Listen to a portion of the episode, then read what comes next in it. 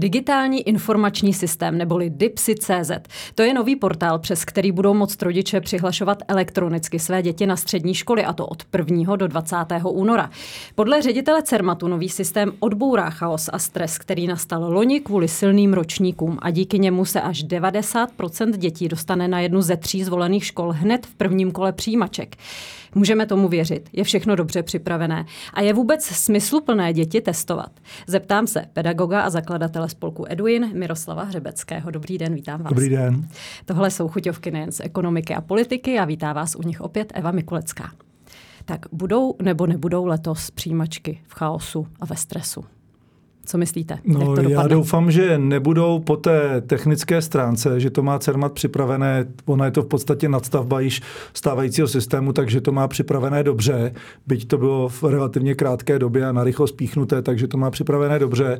Eh, jestli rodiče pochopí ten nový systém a dokáží se chovat jinak a uchazeči tedy, i když za ně podávají přihlášku zákonní zástupci, to je otázka, ale věřím Nemají tomu, na to že... málo času od toho 1. do 20. února? To Není myslím, to 20 že, dní no, na, na to, zorientování se? Na zorientování se, tak můžou se orientovat už teď. Informační kampaň nějaká běží v tom relativně taky ministerstvo a CERMAT eh, jako natočená videa a informace na jedné hromadě v tom úplně nezaspali, ale popravdě řečeno přiznejme si, co se děje. Máme 21. století století rok 2024 a my tady slavíme, že jsme přestali používat poštovní holuby a zavádíme si něco elektronického. No, je to trošku pozdě, ale zaplať pánu za to. slavíme možná. Ano, slavíme. Uh, co na to vlastně říkáte, že celé roky se nic nepřipravovalo, přišly tyto silné ročníky, loni byl neuvěřitelný stres a chaos, plačící děti jsme viděli, eh, fronty před školami a najednou během jednoho roku to šlo.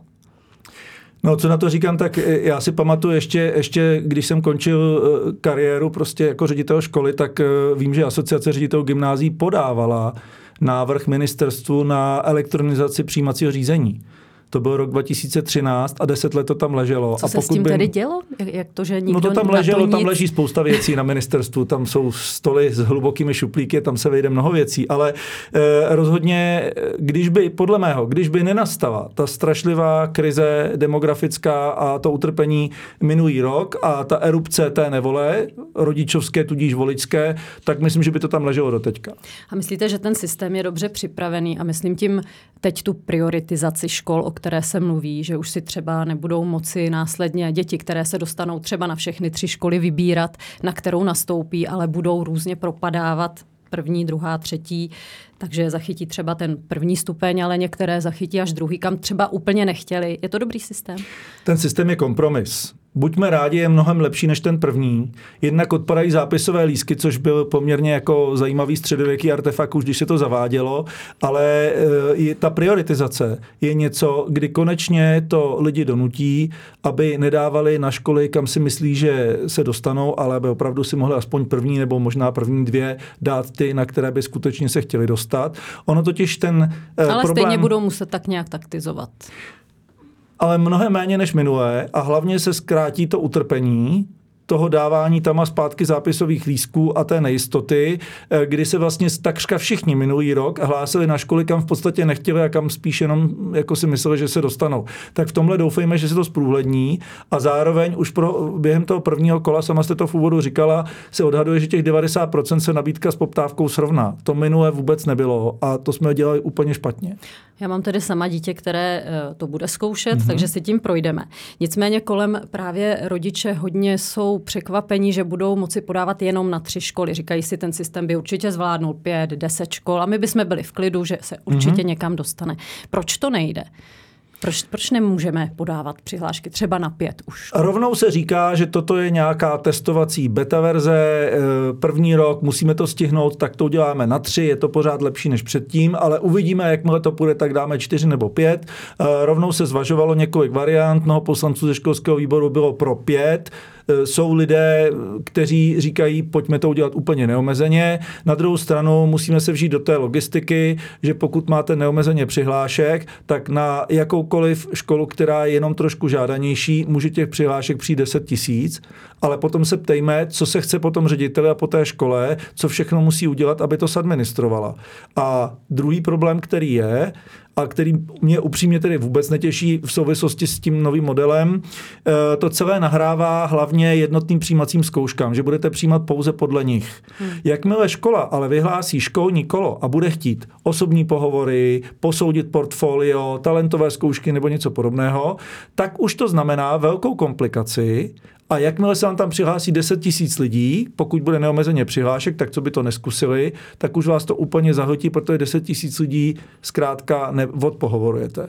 Takže tohle to bude potřeba si nějakým způsobem sladit. Ale pokud bychom to úplně mentálně převrátili a pokud už budeme trvat na nějakých jednotných přijímacích zkouškách, i když věřím, že se tady dneska ještě dostaneme v chuťovkách do toho, že by mohly vypadat úplně jinak, nebo že by vůbec třeba nemuseli být, tak když by se přesunuli jako výstupní testy na základní školu a psali by je úplně všichni, nikoliv jenom ti, co půjdou na maturitní obory, tak potom docílíme toho, že to sadministruje základní škola, budou to mít úplně všichni a pak, když já budu vědět dopředu, jaké mám výsledky bodů, tak podle toho se budu rozhodovat, tak věřím, že na ty nejprestižnější školy, nejžádanější, se určitě 10 tisíc lidí nepřihlásí, protože budou vědět, že to je stejně zbytečné. Takže podle mě nějaký systém do budoucna se rýsuje, že by to šlo někudy trošičku jinudy. Předpokládáte, že tedy tohle je opravdu jenom testovací generace a ty následující opět zase zažijí změny v tom No tak na naše připomínky, změny. na mnoho připomínek, u kterých jsem byl, tak uh, odpovídalo ministerstvo nebo i konkrétně ministr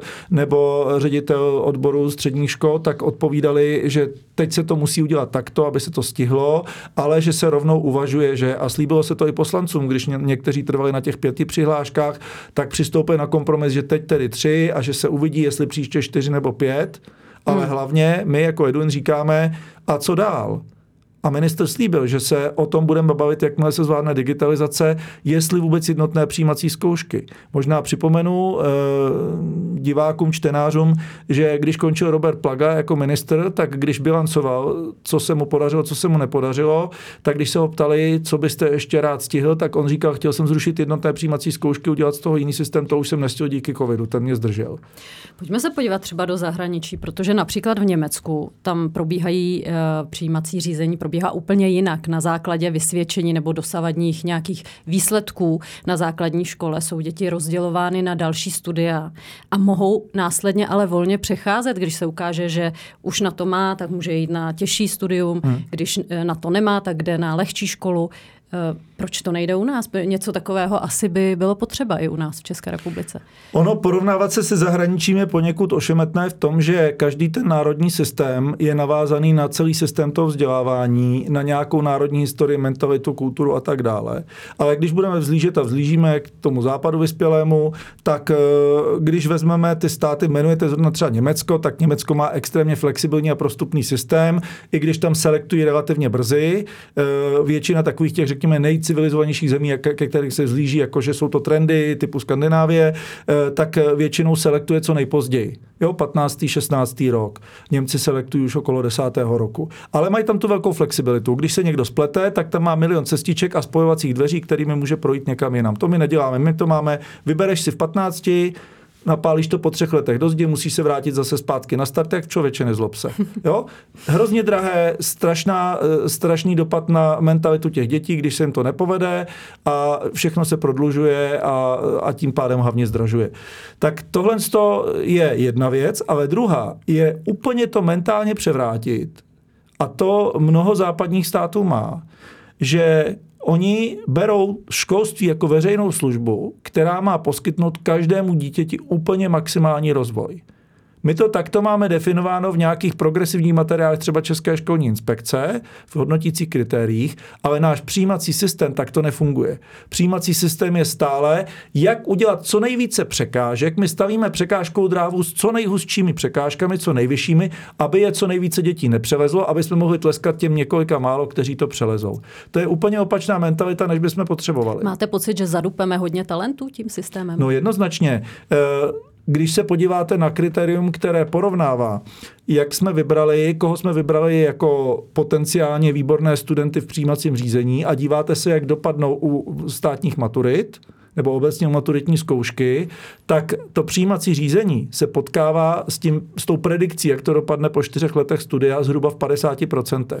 To znamená, my neumíme podle stávajícího systému vybrat ty úplně nejlepší, nejvhodnější. Ale hlavně ještě jednou, my bychom měli přemýšlet, jak úplně každému poskytneme maximální rozvoj. Každý si to zaslouží. A hlavně každý bude součástí celý svůj život té společnosti, takže té společnosti se vyplatí do toho investovat úplně do každého. Takže to můžeme uzavřít tak, že když tady měníme eh, systém přijímacího řízení, tak začínáme měnit systém od paty, ne od hlavy. Ano, Musíme začít hlavně, úplně jinde. Hlavně možná bych připomněl, my nezačínáme nic zásadně měnit. My jsme pouze změnili logistiku. My jsme vyměnili poštovního holuba za internet. To je jediné, co jsme v tuto chvíli udělali. Tak uvidíme, jak to bude pokračovat dál, jestli i Eduin bude nějakým způsobem navrhovat ministerstvu změny eh, v tomto smyslu. Mějte se moc hezky a děkuji za dnešní povídání. Děkuji za pozvání. Naschledanou. Naslyšenou.